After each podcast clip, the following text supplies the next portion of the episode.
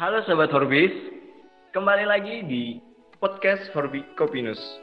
Bersama saya Hedsam dan Aku Amal, yang di episode kali ini kita bakal bahas mengenai cinta itu buta.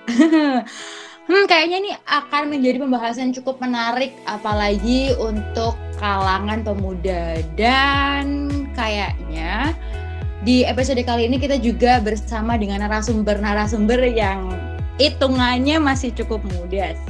Tapi sebelum ke narasumber-narasumber kita, mungkin aku bakal tanya dulu sih ke Haisam. Sebenarnya menurut kamu tuh cinta beneran buta gak sih?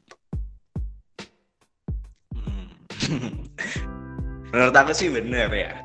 Karena uh, sejelek apa pun pasangan kita, kalau kita sudah cinta, ya kita bakal menutup keburukan itu kita nggak bakal ngeliat keburukan itu sih kalau menurut Amal gimana nih? Uh, kayaknya nggak jauh beda sih karena menurutku sendiri juga gitu. Kayak sebaik-baiknya dia kayak aku nggak bakal peduli dia sebaik apa kayak dan aku juga nggak bakal peduli dia seburuk apa gitu loh. Kayak ya udah ya udah kalau misalnya aku suka ya suka aja gitu. Iya sih ya sih. aku jadi kayak oh ini bener ya ya? Kayak gitu. Atau mungkin jangan-jangan dari narasumber kita kali ini punya pembahasan yang cukup beda uh, dengan persepsi yang cukup beda. Gimana kalau kita langsung aja mengajak diskusi dari salah satu narasumber kita hari ini. Benar benar. Um, langsung aja deh kalau gitu. Gimana sih menurut Kak Gary sebenarnya cinta itu beneran buta nggak sih? Dan cinta itu buta menurut Kak Geri itu yang kayak gimana? Ayo Kak Geri.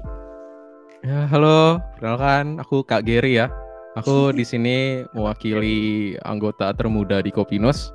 Nah, okay, aku mau uh, soal cinta itu buta aku masih bingung sih ya. Dulu waktu SD itu aku punya temen gitu namanya Cinta. Cuma aku nggak inget kalau dia buta gitu.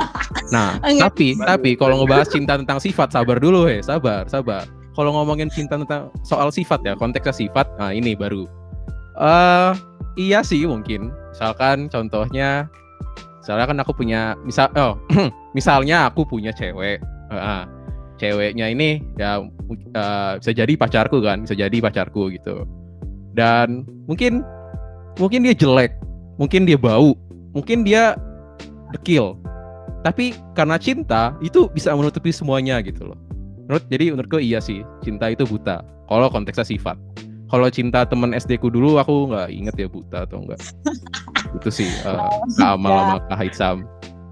Ya, enggak sih ini kayaknya guyonannya tuh kayak look like father father jadi aku nggak yakin kalau ini anggota termuda sih. Aduh gitu ya menurut jadi Um, kalau dari Kak Geri sendiri pernah nggak sih kayak bener-bener ngerasain cinta itu beneran buta? Maksudnya kayak mengalami sendiri gitu loh? Atau hanya sekedar mendengarkan atau gimana? Hmm, oh ini ini sekarang serius ya, sekarang serius. Uh, iya sih, misalkan ya nggak perlu pacaran apa keluarga ya keluarga. Misalkan uh, adikku gitu, ya pasti aku sedih lah se misalkan se senakal nakalnya adikku susah dibilangin gitu-gitu. Cuma karena adanya cinta ini itu ya, ya membutakan semua yang mungkin dulu pernah aku bikin kesel gitu. Misalkan uh, misalkan ya misalkan semoga aja nggak terjadi. Adikku uh, dibully gitu di sekolahnya. Cuma ya mungkin dulu adikku pernah nih sering ngisengin aku sering sering bohong misalkan. Cuma karena ada cinta ini aku aku sayang kan sama adikku gitu. Jadi ya otomatis dengan adanya cinta ini langsung gerak gitu loh. Oh aku mungkin harus support adikku gitu gitu mungkin kayak gitu. Oke oke. Brotherable banget ya. Um, gitu deh. Itu tadi mungkin bakal jadi pengantar dari kak Geri. Terus dan kita hari ini masih punya beberapa narasumber lagi dan salah satunya adalah ada siapa Sam? Ada Kak Dimas di sini. Halo Kak Dimas. Bagus. Oh my God. Bagus Kak Dimas. Terima kasih. Oke, mungkin bisa ini aja deh. Setelah Kak Gere mungkin bisa langsung ke Naomi. Kak Argia nih, Mbak. Kayaknya kebelet pengen ngomong nih. Gimana nih Kak Argia tanggapannya tentang uh, apa cinta itu buta? Tanggapannya? Iya, bener nggak sih cinta itu buta atau mungkin pandangan Kak Argia tentang persepsi cinta itu buta. Istilah cinta itu buta tuh gimana? Oke, jadi gimana ya? Cinta itu buta ya. Istilahnya itu bahasa-bahasa ini ya, bahasa-bahasa ngetop yang sekarang gitu. Sebenarnya gimana ya? Ya namanya kayak soal move apa ya istilahnya ya kalau memang kita benar-benar cinta otomatis ada salah satu di bagian diri kita yang paling aktif kayak gitu ya biasanya gitu afektifnya yang paling apa emosinya nah, jadi yang sebenarnya ya itu ya ada rasa di situ ada rasa menurutku seperti itu dan tentunya apa ya uh, memang ketika kita bilang cinta itu buta adalah ketika sudah mas sudah masuk ke dalam yang lebih dalam kayak gitu. Karena kan cinta itu kan banyak ya. Uh, beberapa hal-halnya ya. Ada intimacy, passion, komitmen kayak gitu gitu. Dan selain itu juga ada reaksi neuro gitu yang berhubungan sama otak kayak gitu ya, dopamin kayak gitu, ada acetylcholine, ada oksitosin kayak gitu, serotonin itu kan semua neurotransmitternya berjalan dengan baik. Pertama yang paling tinggi itu dopamin kayak gitu ya. Dan apa oksitosin kayak gitu-gitu. Nah, itu biasanya akan selain muncul kelekatan karena ada reaksi tadi juga muncul beberapa secara psikologis kayak gitu ya nah itu kayak gitu kayak ya tadi ada intimasi passion komitmen lah itu di, di apa ada di komponen-komponen cinta kayak gitu itu bener banget sih aku kemarin habis ini ya menanggapi dari karya ngomongin masalah um, tiga komponen cinta. Kemarin aku juga bahas itu sama pas waktu mata kuliah komunikasi antar pribadi dan ternyata di podcast ini dibahas lagi gitu. Ternyata emang bener ya. Teori Stanford ya gitu. Iya bener. Ternyata maksudnya emang bener ya. Emang cinta tuh emang maksudnya itu ternyata ada emang ada komponen-komponennya ya ternyata. Kayak wow, aku juga baru merasakan itu gitu. Oh, ini adalah diskusi yang cukup menarik kayaknya karena kita punya persepsi lain. Kalau Kak Gary tadi mungkin menceritakan dari sisi temennya dan juga mungkin dari dia yang sangat brother able dan sekarang Argia menceritakan tentang gimana sih maksudnya dari sisi wih dari sisi mata mata kuliah hmm oke okay, lanjut um, kayaknya bakal lebih seru lagi kalau kita mengundang narasumber kita. Ini bakal jadi narasumber ketiga pada hari ini. Pada episode hari ini ya ini ada Kak Dimas. Ayo Kak Dimas, tunjukkan suaramu. What do you halo, think about itu buta? Ya, halo Kak Amar, halo Kak Aicam. halo Kak Dimas. Gimana, Gimana nih tanggapannya tentang cinta itu buta? uh, kalau menurut saya sendiri sih cinta itu tidak buta ya karena uh, yang buta di sini adalah mereka yang buta cinta jadi cinta itu tidak buta tapi yang buta adalah mereka yang uh, buta oleh cinta itu sendiri. Itu gitu saya. Oke. Okay. terima kasih mas Dimas tentang cinta itu buta. Nah Dan udah tadi mas tiga nggak setuju. kalau cinta itu buta. Dia yang membutakan diri untuk karena cinta. Ya nggak sih? Gitu tadi nggak sih sih katanya Kak Dimas? Atau aku salah tangkep ya? Yo yo oke. Okay. ternyata aku cukup pinter ya untuk jadi host pada episode kali ini. Hmm. Kamal Kamal giliran aku nih mau nanya nih. Oke. Okay. di kan tadi katanya cinta itu buta. Buta ini maksudnya buta gimana sih? Gitu iya juga ya. Buta. Uh, bener ya. ini ini sama seperti halnya ketika buta itu adalah cantik Jadi bukan titik yang membuat tinta, namun tinta yang membuat titik. Bukan cantik yang membuat cinta, namun cinta yang membuat cantik.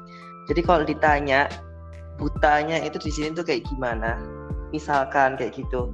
Uh, awalnya baru kenal, wah jalan-jalan muter-muter ke mall sejam dua jam, oh pacarnya apa kekasihnya udah bilang, ah, sayang ini baru dua jam tapi aku masih banyak, nggak apa-apa ya. Wah kita langsung bilang, iya nggak apa-apa sayang, aku mau kok menemani, ayo kita belanja terus sampai akhirnya waktu itu bergulir terus. Dia buta waktu. Dia akhirnya lupa terkait waktu kayak gitu. Terus misalkan ketika malam-malam pacarnya lapar kayak gitu ngeliat di dompet uangnya tinggal sepuluh ribu nih kayak gitu. Tapi demi pacarnya yaudah aku mau gunakan ini sebagai rasa sayang tuh dia gitu. Dia lupa mencintai dirinya sendiri padahal dia belum makan kayak gitu. Itu yang uh, yang saya maksud kita di situ oke. Okay. mantap pasti mas buta secara makna. Um, karena emang nggak bisa maksudnya kalau buta secara maksudnya secara bahasa kayak buta buta tidak bisa melihat cinta itu buta kayak itu juga bukan hal yang maksudnya kayak emang ya enggak lah bukannya kayak gitu masih kayak emang secara makna itu emang itu benar sih. Dan aku setuju sama Kak Dibu karena aku juga pernah seperti itu. Oh my god. Uh, dari Haisam sendiri ada nggak sih bahasan seperti gitu setuju atau tidak? seperti apa? Gimana? Jadi Amal setuju atau enggak? Cinta itu setuju. buta tadi katanya setuju. ya kan? Iya. Setuju. Kalau kamu sendiri setuju nggak sih? Setuju ya kalau aku. Kalau aku sih setelah dengar-dengar dari beberapa narasumber aku mulai ragu dengan kepercayaanku tentang cinta itu buta. oh iya, kenapa bisa? Artinya kalau kita cinta, eh, kita bilang cinta itu buta, artinya sudah kita menyatakan akan cinta seterusnya. Oh. Iya kan? Iya benar-benar. Nah, ah. nah banyak banyak banyak juga kasus yang kayak uh, gimana ya? Ketika uh, ada sifat asli dari pasangan atau sifat asli dari seseorang yang dia sayang yang dia cinta itu keluar dia malah nggak jadi buta lagi. Oh iya. Paham, apakah kamu tipe-tipe orang yang seperti itu? Apakah kamu tipe-tipe orang yang kayak kalau misal lihat diam sih kayak oh ternyata dia beda nih gitu. Kamu kayak tiba-tiba cinta kamu luntur gitu. Kamu tipe-tipe orang seperti itu atau atau gimana? Bukan luntur sih. Lebih tepatnya kayak kita menyesuaikan lagi oh. dengan orang tersebut agar cinta kita itu bisa oke okay, oke. okay. Pembahasan cukup menarik nih ternyata. Padahal anda di sini sebenarnya jadi, tapi oke okay, nggak apa-apa lah. Karena kalau dari aku sendiri um, gini. Kayak gimana ya? Ini berdasarkan pengalamanku aja ya. Kayak sebenarnya ketika aku um, ketemu sama sama orang aku tuh udah gimana ya? Udah udah gim udah ngecocokin dari awal gitu. Maksudnya sebelum aku bener-bener tahu uh, dia gimana aku nggak bakal suka gitu. Jadi jadi aku bakal kenal dulu ya bakal kenal dulu baru suka. Nggak mungkin aku suka dulu baru kenal gitu loh. Jadi kalau misal jadi pada akhir nanti ketika aku udah yakin kalau misal dia ini adalah seseorang yang aku mau terus aku suka sama dia terus ternyata di di akhir itu ternyata dia ini ada sesuatu yang menurutku kayak ini nggak sesuai sama standarku nih gitu. Kayak pada akhirnya aku bisa maklumin itu. Tapi kalau pas waktu sebelum aku suka sama dia sebelum aku cinta sama dia kok dia itu sudah menunjukkan ketidakstandarannya maka bisa jadi aku bakal udah kayak mundur dari awal gitu loh gitu. Kalau aku sendiri gitu sih. Jadi aku makanya aku percaya bahwa cinta itu buta karena aku bakal menjadi orang yang buta gitu. Maksudnya dalam artian aku bakal nggak lagi melihat dia kayak gimana setelah aku udah cinta gitu. Gitu sih kalau aku. Asik. Ah, kayaknya cocok banget ya jadi pakar cinta. Aku udah cocok belum sih ntar ada gelarnya dokter cinta gak sih emang ada ya Uh, Oke, okay, kira kayaknya kita bakal bahas lagi sama narasumber kita gitu. Dari uh, aku mau bahas sama Kak Argia lagi deh kayaknya. Gimana Kak Argia? Seben, uh, apakah ada penjelasan lain mengenai cinta itu buta menurut Kak Argia setelah mendengarkan mungkin mendengarkan dari narasumber lain, mendengarkan dari aku, mendengarkan dari Haisam, gimana menurut Kak Argia? Ya, jadi kalau menurut aku sih ya gimana ya? Sebenarnya ya aku nggak tahu apakah ada orang yang tidak memiliki cinta. Nah itu. Aku nggak tahu apakah juga ada yang sampai segitu sehingga dia tidak bisa merasakan cinta dalam tanda kutip atau orang yang terlalu kelebihan cinta. Nah itu. Itu masih di pertanyaan juga sih. Itu pertanyaan pribadiku yang entah kenapa tiba-tiba muncul doang gitu. jadi kalau menurutku ya tadi aku ada pandangan bahwasanya ya karena aku suka mempelajari bagian-bagian soal fisiologis. Aku lebih apa ya kepada lebih ke neurotransmitter atau ke otak gitu ya. Ya memang kan uh, jatuh cinta tuh tadi berkaitan dengan neurotransmitter atau hormon-hormon kayak gitu. Nah itu kan juga apa uh, dia tuh ber, ber apa ya istilahnya berkaitan banget sama beberapa hal di otak gitu. Nah dan salah satunya adalah tadi ada hipokampus amigdala. Amigdala yang paling paling bisa ini karena dia yang ngeluarin emosi-emosi kayak gitu yang emosi-emosi positif kayak gitu. Ya cinta itu termasuk dalam emosi positif gitu. Cuma uh, terkadang ada beberapa orang yang bisa menjadi salah tangkap dari cinta itu kayak gitu. Sehingga uh, apa si orang yang salah tangkap itu kan otomatis kan dia udah gak ada ini ya udah sama ya istilahnya frekuensi di otaknya itu bukan sama sih istilahnya dia juga baper. Nah baper itu kan juga bagian dari apa namanya proses itu kan menjalin apa ya istilahnya cinta gitu. Nggak cuma dari diri sendiri tapi relasi. Nah ketika hubungan berakhir otak itu apa ya nggak langsung gentikan dopamin kayak gitu. Kalau gentikan dopamin jadinya kayak aku nanti. Jadi Parkinson kan beda gitu tapi uh, dia kan terus terus apa mengaktif gitu. Cuma lama kelamaan nanti begitu berjalannya pengalaman-pengalaman hal-hal baru akan merubah tapi nggak serta merta gitu. Apa langsung berubah gitu nggak. Tapi perlu proses nah itu. Makanya cinta itu buta tuh ya tadi ada prosesnya tadi itu.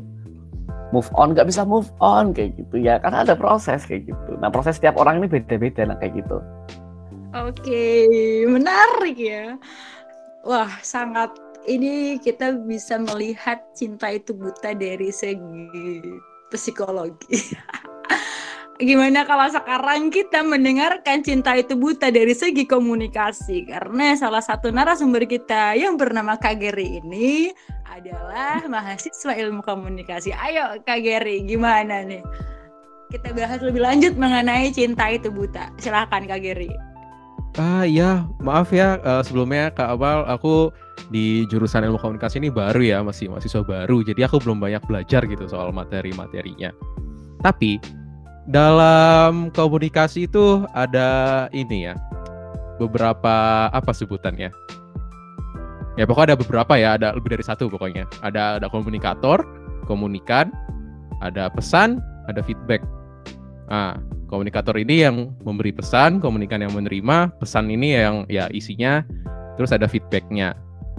Nah, ya itu sih, aku nggak tahu gimana cara hubungin ke cintanya. Tapi ini opini soal cinta, uh, tadi iya sih aku jadi baru ngah gitu soal opiniku tadi sama dengar dari beberapa temen. Ternyata iya cinta itu buta itu bisa bisa jadi hal yang positif atau negatif. Tadi yang contohnya Kak Dimas tadi ya uh, bisa membutakan waktu saat kita ketemu cinta gitu-gitu.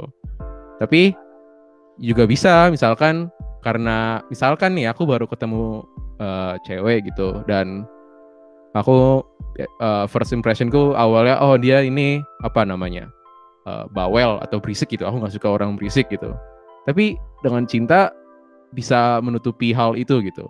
Tapi sebaliknya juga bisa. Cinta kalau apa ya kalau berlebihan itu bisa jadi dampak negatif. Tadi kayak tadi lupa waktu lupa lupa dompet gitu. Itu ya bahaya sih. I, itu aja dulu mungkin kalau dari sisi komunikasi ya. Mantap Mas Gary. Itu tadi kita lihat dari pandangan uh, komunikasi. Tapi kalau nggak salah uh, awalnya juga anak ilmu uh, komunikasi ya? Iya kan aku iya. Aku aku ini sih sama kayak Kak Geri aku masih maba sih. Jadi makanya aku tadi tanya ke Kak Geri gitu. Eh ternyata Kak Geri juga. Oke, Kak Geri juga mahasiswa baru ya ternyata ya. gitu. Itu sih. Gimana kalau sekarang kita beralih aja ke ini? Ini adalah pakar. Anjay pakar dong um, adalah salah satu mahasiswa sosiologi terbaik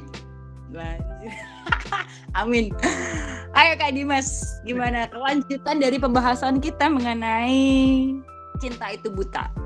Hmm, sebelumnya saya sepakat sekali sih yang dikatakan oleh rekan saya Gary, Ardia, tadi juga uh, Kak Amal sama juga Kak Iksam. Cuma uh, ada beberapa hal yang membuat saya mungkin uh, belakangan ini dalam artian lima tahun ke belakang ini melihat uh, terkait cinta itu sendiri ya. Awalnya saya juga berpikir bahwa ketika misalkan saya mengenal seseorang entah itu adik entah itu kakak entah itu uh, misalkan uh, orang lain atau siapa pun itu begitu ketika misalkan saya mengetahui misalkan nih uh, mereka punya kekurangan kayak gitu. Terus kalau saya hanya sekedar menerima tanpa melihat kayak gitu ya tanpa melihat uh, kekurangan itu maka yang terjadi apa? Justru saya menyakitinya seperti itu kalau menurut saya kayak gitu. kenapa? Karena kita sudah lupa atau kita sudah uh, membutakan mata kita untuk tidak melihat itu. Sehingga apa? Kita lupa untuk misalkan mengubah. Tapi lima tahun ini uh, yang saya pikirkan terkait cinta uh, seperti ini. Misalkan ketika saya kenal misalkan uh, saya kenal Mbak Amal gitu. misalkan saya tahu nih oh, oh Mbak Amal tuh mohon maaf misalkan uh, kurangnya di sini kurangnya di sini kurangnya di sini seperti itu. Nah ketika saya buta ya udah. Ya pokoknya saya terima Mbak Amal aja kayak gitu. Tapi tidak ada uh, apa namanya uh, keinginan atau bahkan lebih jauhnya tidak ada komitmen untuk saya uh, oh ya Mbak Amal ini ada kurangnya di sini. Dan saya karena saya mencintai dia saya harus mengubah kayak gitu. Mengubah yang tadi kurang menjadi yang lebih kayak gitu kenapa? Karena kalau misalkan kita uh, menutup mata ya udah semuanya akan berlalu begitu saja kayak gitu. Ya saya ambilkan contoh kayak misalkan kita naik motor nih misalkan. Kita naik motor kayak gitu. Kalau misalkan kita nggak melek kayak gitu apa yang di depan apa yang di samping kayak gitu bahkan apa yang di belakang kalau yang ada spion ya apa yang di belakang itu akan terlewatkan begitu saja gitu. Tapi tidak ada kesan atau tidak ada ingatan yang mungkin membekas. Kalau menurut saya kayak gitu dan satu lagi ketika mungkin uh, saya sedikit belajar uh, terkait ilmu sosiologi mungkin saya sedikit belajar uh, dari Humans yang di mana uh, dia ini adalah seorang sosiolog juga. Dia pernah uh, berkata seperti ini di salah satu teorinya dia bahwa setiap orang melakukan sesuatu itu karena ada tujuan. Jadi dalam hal ini kalau misalkan tadi kita itu karena kita mau menerima hal-hal ini kayak gitu kita harus lihat dulu tujuannya apa gitu. karena uh, yang saya yang yang saya yakini sampai hari ini seseorang mencintai seseorang lainnya itu karena ada tujuan. Jadi uh, kalau misalkan kita hari ini, uh, menurut saya ya, bilang bahwa kita mencari seseorang atau cinta kita mencari cinta tanpa ada tujuan, menurut saya itu bohong sekali. Pembahasan yang cukup menarik ini karena kayaknya dari Kadimas ini selalu punya jawaban yang iya iya gitu. Kayak aku jadi mikir, oh iya. banget iya. sama iya. Setuju banget. Terima kasih Mas Dimas. Oh, sama Kak Dimas. Iya dong. Tadi kan Mas Dimas Tadi juga bilang kayak Gary aku dibisikin. Gary dibisikin sama Argia. Hmm. Tadi kan Mas Dimas bilang kayak eh, cinta itu betul berarti bukan kita menutup mata gitu kan. Nah, mungkin yang menurutku ya gitu. Jadi eh, ketika kita mencintai seseorang kita itu bukan menerima dia sepenuhnya bukan gitu. Tapi kita uh, hanya menerima hanya menerima bukan hanya menerima harus kayak uh, melengkapi gitu kan. Karena setiap orang punya kekurangan dan kelebihan. Nah ketika orang saling mencintai itu mereka uh, bisa saling melengkapi. Kamu kurangnya di mana? Aku punya kelebihan ini nah dicari jalan tengahnya nah di situ cinta akan berjalan panjang Insya Allah sih. Hmm. Nah, Apa Kak Geri? Hmm. Gimana? tuh ah, bener right Sam. Gimana tuh? Ini ya, ini ya, ini ya, ini ini ini nih, ini i- ini ini ini apa? Gimana kita bisa menghubungkan podcast ini ke inklusif ya. Ini caranya gini, dengan cinta kita bisa, uh, benar tadi kata siapa rekan tadi ya, rekan Dimas soal kita nggak bisa langsung membutakan ya perbedaannya apa atau kekurangannya apa gitu. Konteks inklusif misalkan disabilitas gitu. Kalau misalkan kita ada ini, misalkan contohnya ini ya, sekolah inklusif. Sekolah inklusif nih, sekolah inklusif. Uh, misalkan SD gitu ya uh, misalkan mereka baru nih oh ayo kita um, buka sekolah kita diubah gitu menjadi sekolah inklusif. Nah mereka baru nih nerima disabilitas. Nah tapi mereka cuma sampai situ doang. Oke mereka merasa cinta gitu. Oh kita cinta disabilitas jadi sekolah kita diubah jadi ya apa sekolah inklusif.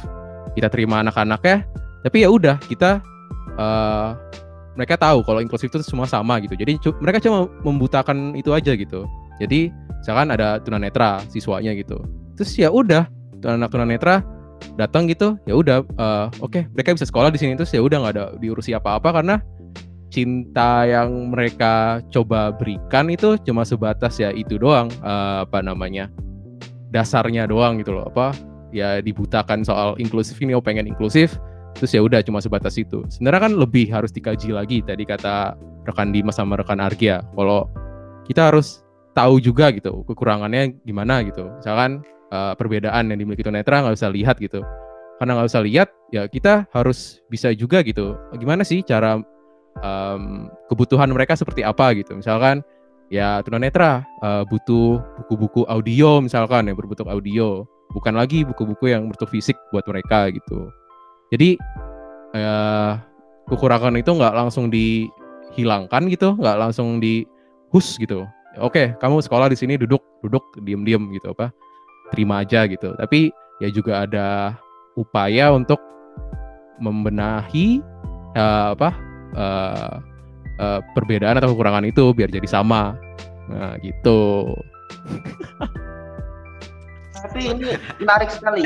Keren uh, ada kayak gini hmm, kalau misalkan tadi uh, rekan kirim menganalogikannya seperti sekolah inklusi yang hanya sekedar mungkin yang mungkin uh, beberapa ya mungkin nggak semua itu uh, cuma hanya bisa menerima tanpa bisa mungkin uh, apa namanya bertanggung jawab untuk ke depannya. Ini kan sebenarnya sama halnya ketika kita berbicara juga terkait uh, apa namanya cinta di masa yang akan datang gitu. Maksudnya kayak gini contoh. Misalkan sekarang aku bilang ke Gary uh, biar pokoknya aku cinta banget sama kamu. Terlepas nanti kamu mau kayak gimana pun aku bakalan cinta ke kamu kayak gitu. Tapi uh, kita lupa bahwa di dunia ini kan bukan cuma cuma ada aku sama Jerry kayak gitu. Mungkin ada Argia mungkin ada Amal ada Echan dan mungkin ada yang lainnya. Dan bahkan ada sobat sekalian gitu. Tapi begini kalau misalkan uh, entah besok lusa atau kapan pun itu misalkan uh, Gary dapat omongan dari sana dapat omongan dari sini dan akhirnya sikapnya berubah kayak gitu. Lalu uh, ketika mungkin ini ketika mungkin ya uh, aku juga uh, apa namanya rasa rasa yang aku dapatkan dari Gary itu yang di awal yang membuat aku sama dia hilang.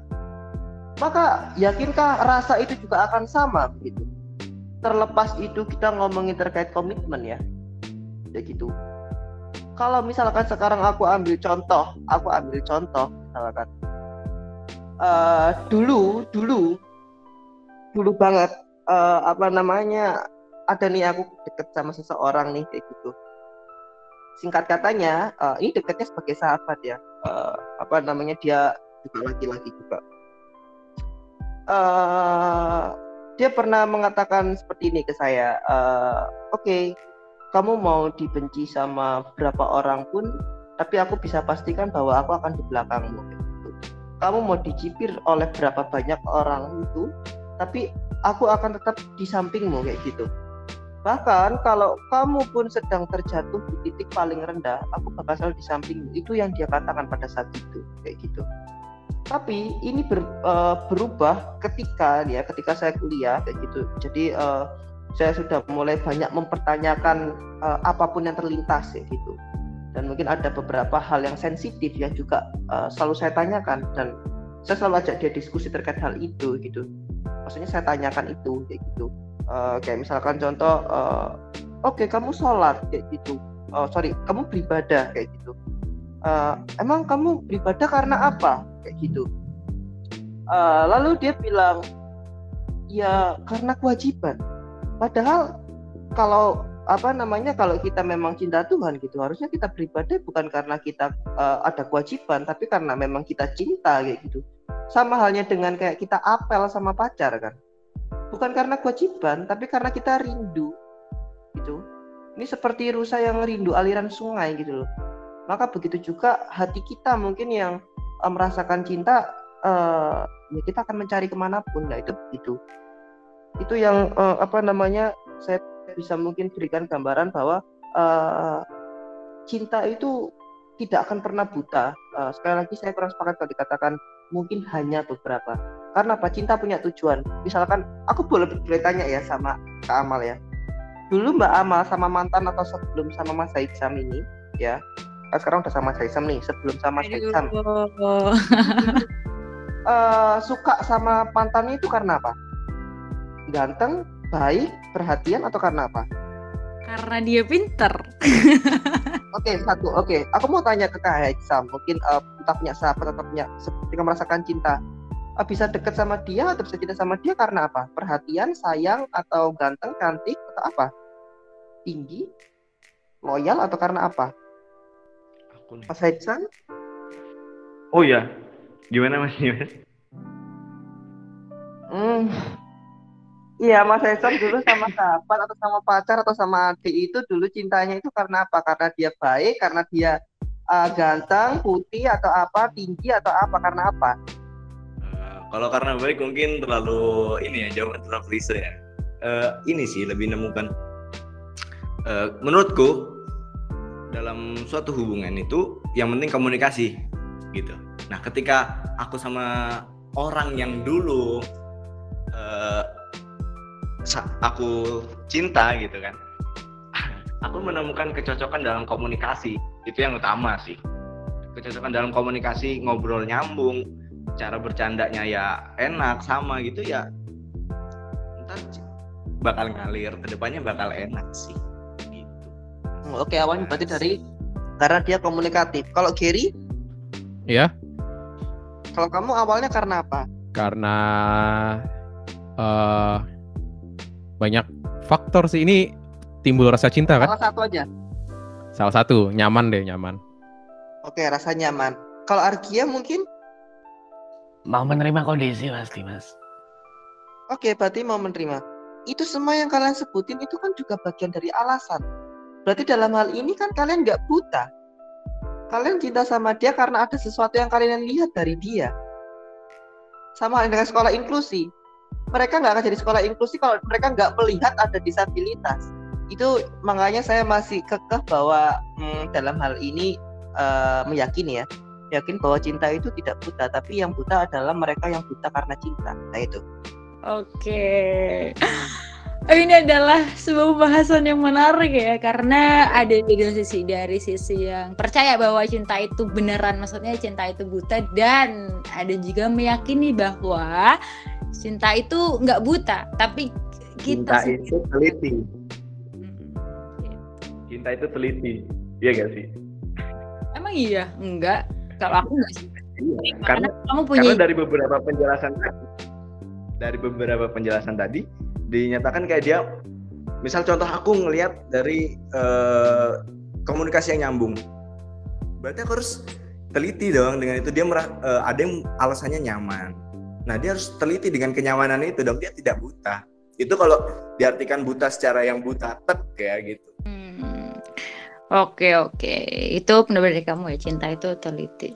Bisa bisa bisa cuman kalau aku nggak tahu kenapa ya aku kenapa masih percaya kalau cinta itu buta ya karena ya nggak tahu ya mungkin ini karena karena mungkin aku belajarnya dari pengalaman kali ya karena aku ngerasa kayak dulu ada beberapa hal yang yang yang lain belajar dari mana kalau nggak dari pengalaman tuh Iya dari pelajaran mungkin dari mata kuliah mata kuliah bisa jadi gitu. Oke oke, nah bisa. Terus, karena aku apa ya? Karena aku dulu melihatnya tuh dari dari orang yang uh, jadi orang yang aduh nanti aku takut kalau dia denger podcast ini lagi. Aduh jadi dari orang yang uh, kemarin uh, apa namanya kayak aduh beberapa hal yang menurutku itu bukan bukan standarku gitu loh tapi aku kayak memaklumin itu gitu. Oh ya tapi bener ya memaklumin itu kan ada sebuah alasan. Maksudnya kayak aku sengaja untuk memaklumin itu. Iya sih aku juga jadi bingung sebenarnya aku tuh buta atau enggak sih kalau perkara cinta gitu. Hmm. Aduh. itu tadi kan kalau buta mungkin dari ini ya dari pandangan sama pasangan gitu ya. Gimana kalau ternyata buta cinta itu buta? Nah buta itu diartikan dengan tidak memperdulikan uh, apa yang orang katakan, apa yang nah, nah iya itu yang aku maksud. Jadi orang uh, itu nanti gimana? Uh, dari bisa, dari awal maksudnya cinta itu cinta atas perasaanku sendiri ya. Maksudnya uh, cinta, maksudnya gimana sih? itu tuh cinta yang aku rasakan bukan sebuah hubungan yang maksudnya bukan bukan mengenai sebuah hubungan jadi kayak dari aku sendiri gitu jadi aku kan selalu bukan selalu sih kayak yang aku rasain kemarin itu aku maklumin gitu loh. Jadi karena aku cinta sama dia aku sayang sama dia aku maklumin apa yang sebenarnya itu bukan standarku tapi aku kayak oh nggak apa-apa gitu. Kayak atas atas dasar cinta tadi gitu. Itu sih kalau dari aku. Sebenarnya kayak wow banyak banget ya pembahasannya mengenai ini. Kita udah berapa ya. lama sih ini podcastnya? Gak buta takut, sih takut kita kelewat ya. nih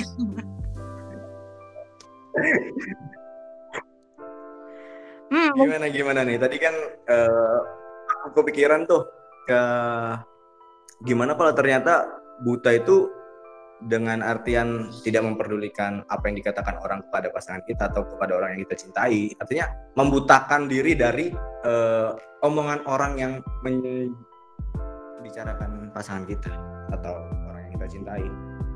Gimana nih? Nih teman-teman bisa kali di nasihatin sayanya.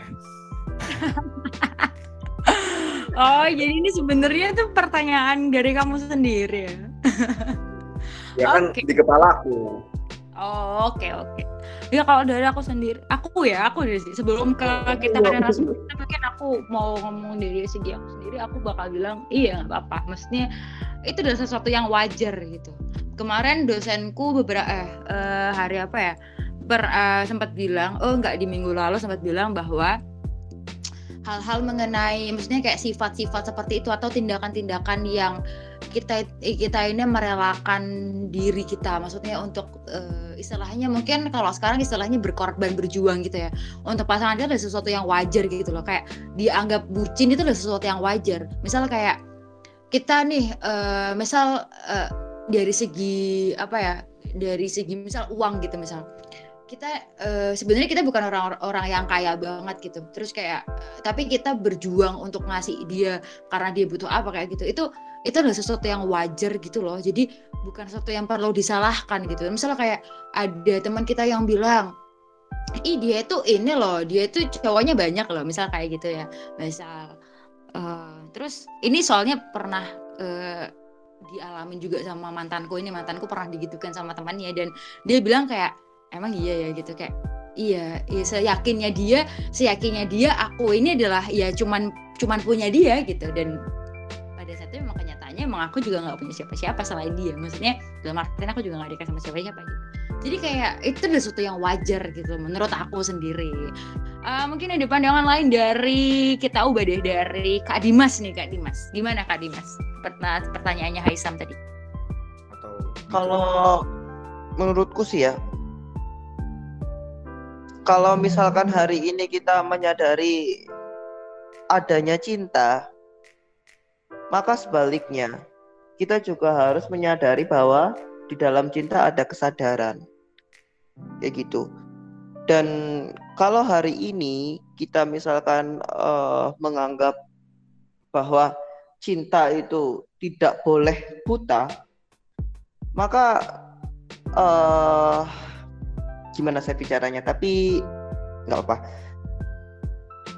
ya kita harus berani mengambil sikap. Itu kayak gitu.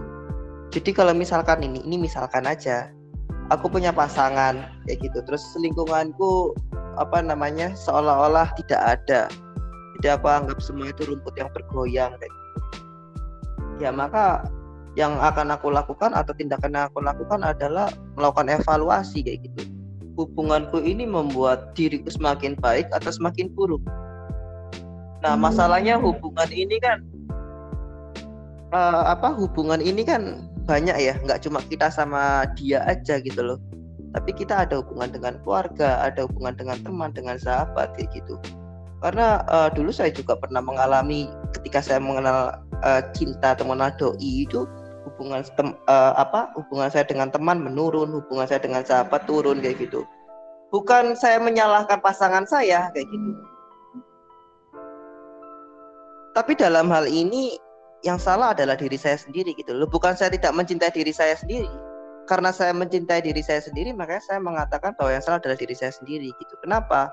Karena pada saat itu saya lupa ya saya lupa dengan keadaan sekitar jadi saya bukan tidak melihat tapi saya lupa kayak gitu dan kalau masalah masyarakat melihat saya atau melihat pasangan saya itu seperti apa saya sangat meyakini uh, akan adanya peranata-peranata sosial yang uh, mungkin berlaku di dalam masyarakat sehingga mungkin pandangan-pandangan itu uh, dalam tanda kutip wajar kayak gitu.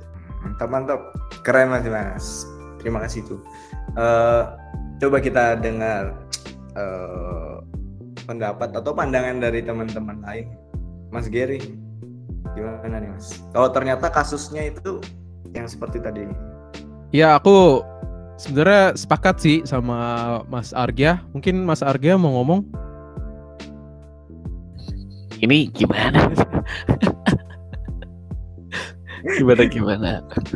Kenapa bisa seperti ini? Iya, kenapa bisa seperti ini? Oke, uh, kalau aku sih ya ada pengalaman yang sama, cuma sedikit berbeda gitu ya. Pengalaman soal cinta ya sama. Hmm, gimana ya ceritanya ya? Oke, aku cerita dulu. Jadi uh, apa ya istilahnya? Aku mau, uh, maksudnya kita, aku sempat menjalin hubungan juga gitu dan ceritanya begini aja deh. Ya waktu itu kayaknya sedang uh, masa-masa penuh dengan kedukaan karena ditinggal untuk selamanya kan gitu. Kenapa aku waktu itu menyetujui? Jadi dan sampai sekarang masih terasa gitu ya. Terasa yang kadang-kadang sepi gitu ya, ngerasa sepi, ngerasa apa gitu. Karena dia yang bisa menerima kondisi gitu artinya menjadi sesuatu tulang apa ya istilahnya kayak penopangnya gitu ya. Kalau aku lagi capek aku lagi apa nah kayak gitu gitu itu bentuk-bentuk menurutku bentuk-bentuk cinta yang sampai sekarang tuh nggak bisa lupa sama sekali gitu. bahkan masih ku bawa ya. Ada yang masih ku bawa loh sampai sekarang. Tapi apa uh, ada yang ku bawa ya itu ada tongkatnya gitu. Nah jadi memang sebenarnya kita udah cukup lama karena dia juga mengalami satu apa ya gangguan ya gangguan pada disability-nya gitu yaitu multiple sclerosis namanya. Nah itu uh, imunnya juga terganggu dan akhirnya ketika kita menjalin hubungan memang uh, dia ternyata yang yang yang berbeda gitu ya pendapatnya gitu. Akhirnya di diistirahatkan kayak gitu. Tapi tetap aja tetap ada yang nggak bisa ada yang nggak bisa hilang kayak gitu. Dalam ini ya ya itu kayak kenangan-kenangannya motivasinya nah kayak gitu gitu.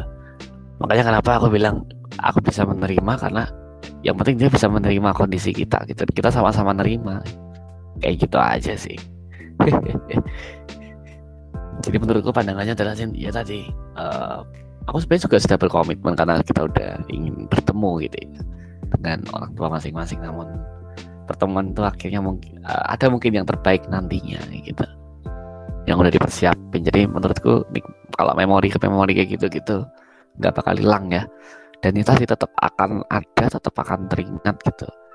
Akan jadi bahkan motivasi buat aku aku juga kayak gitu.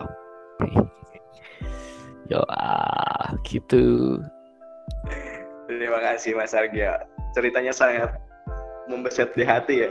Aduh terharu saya mas tapi kayaknya kita udah ngobrol-ngobrol banyak banget tentang uh, cinta itu buta, tentang ya perspektif dari teman-teman semua uh, cinta itu buta ya itu gimana?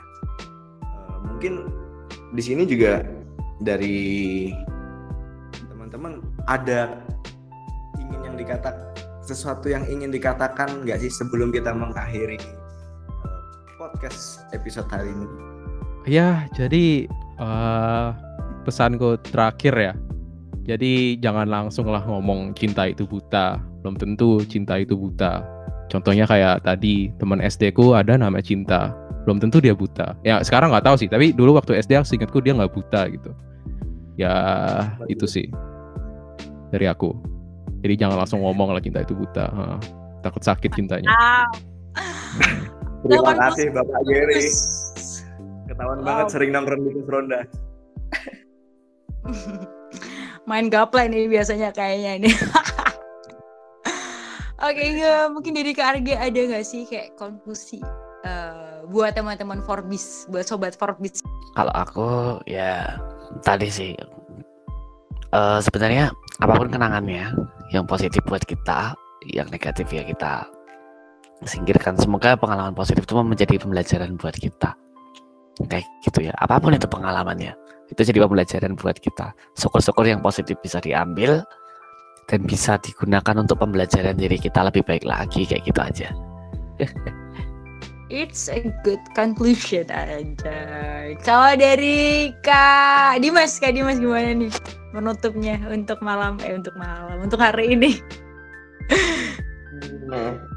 Cinta itu adalah kesadaran dan pilihan gitu. Sadarnya kalian harus memilih kayak gitu. Kalian memilih untuk buta buta karena cinta atau cinta itu buta kayak gitu. Jadi meskipun dua-duanya nggak nyambung jadi nggak usah dipilih. Ya udah. Oke. Okay. oh terima kasih. Kayaknya kita udah cukup lama Untuk ke amal amal sendiri gimana oh aku nih aku juga ditanya nih. Oh ya, hmm, kalau dari aku sendiri apa ya?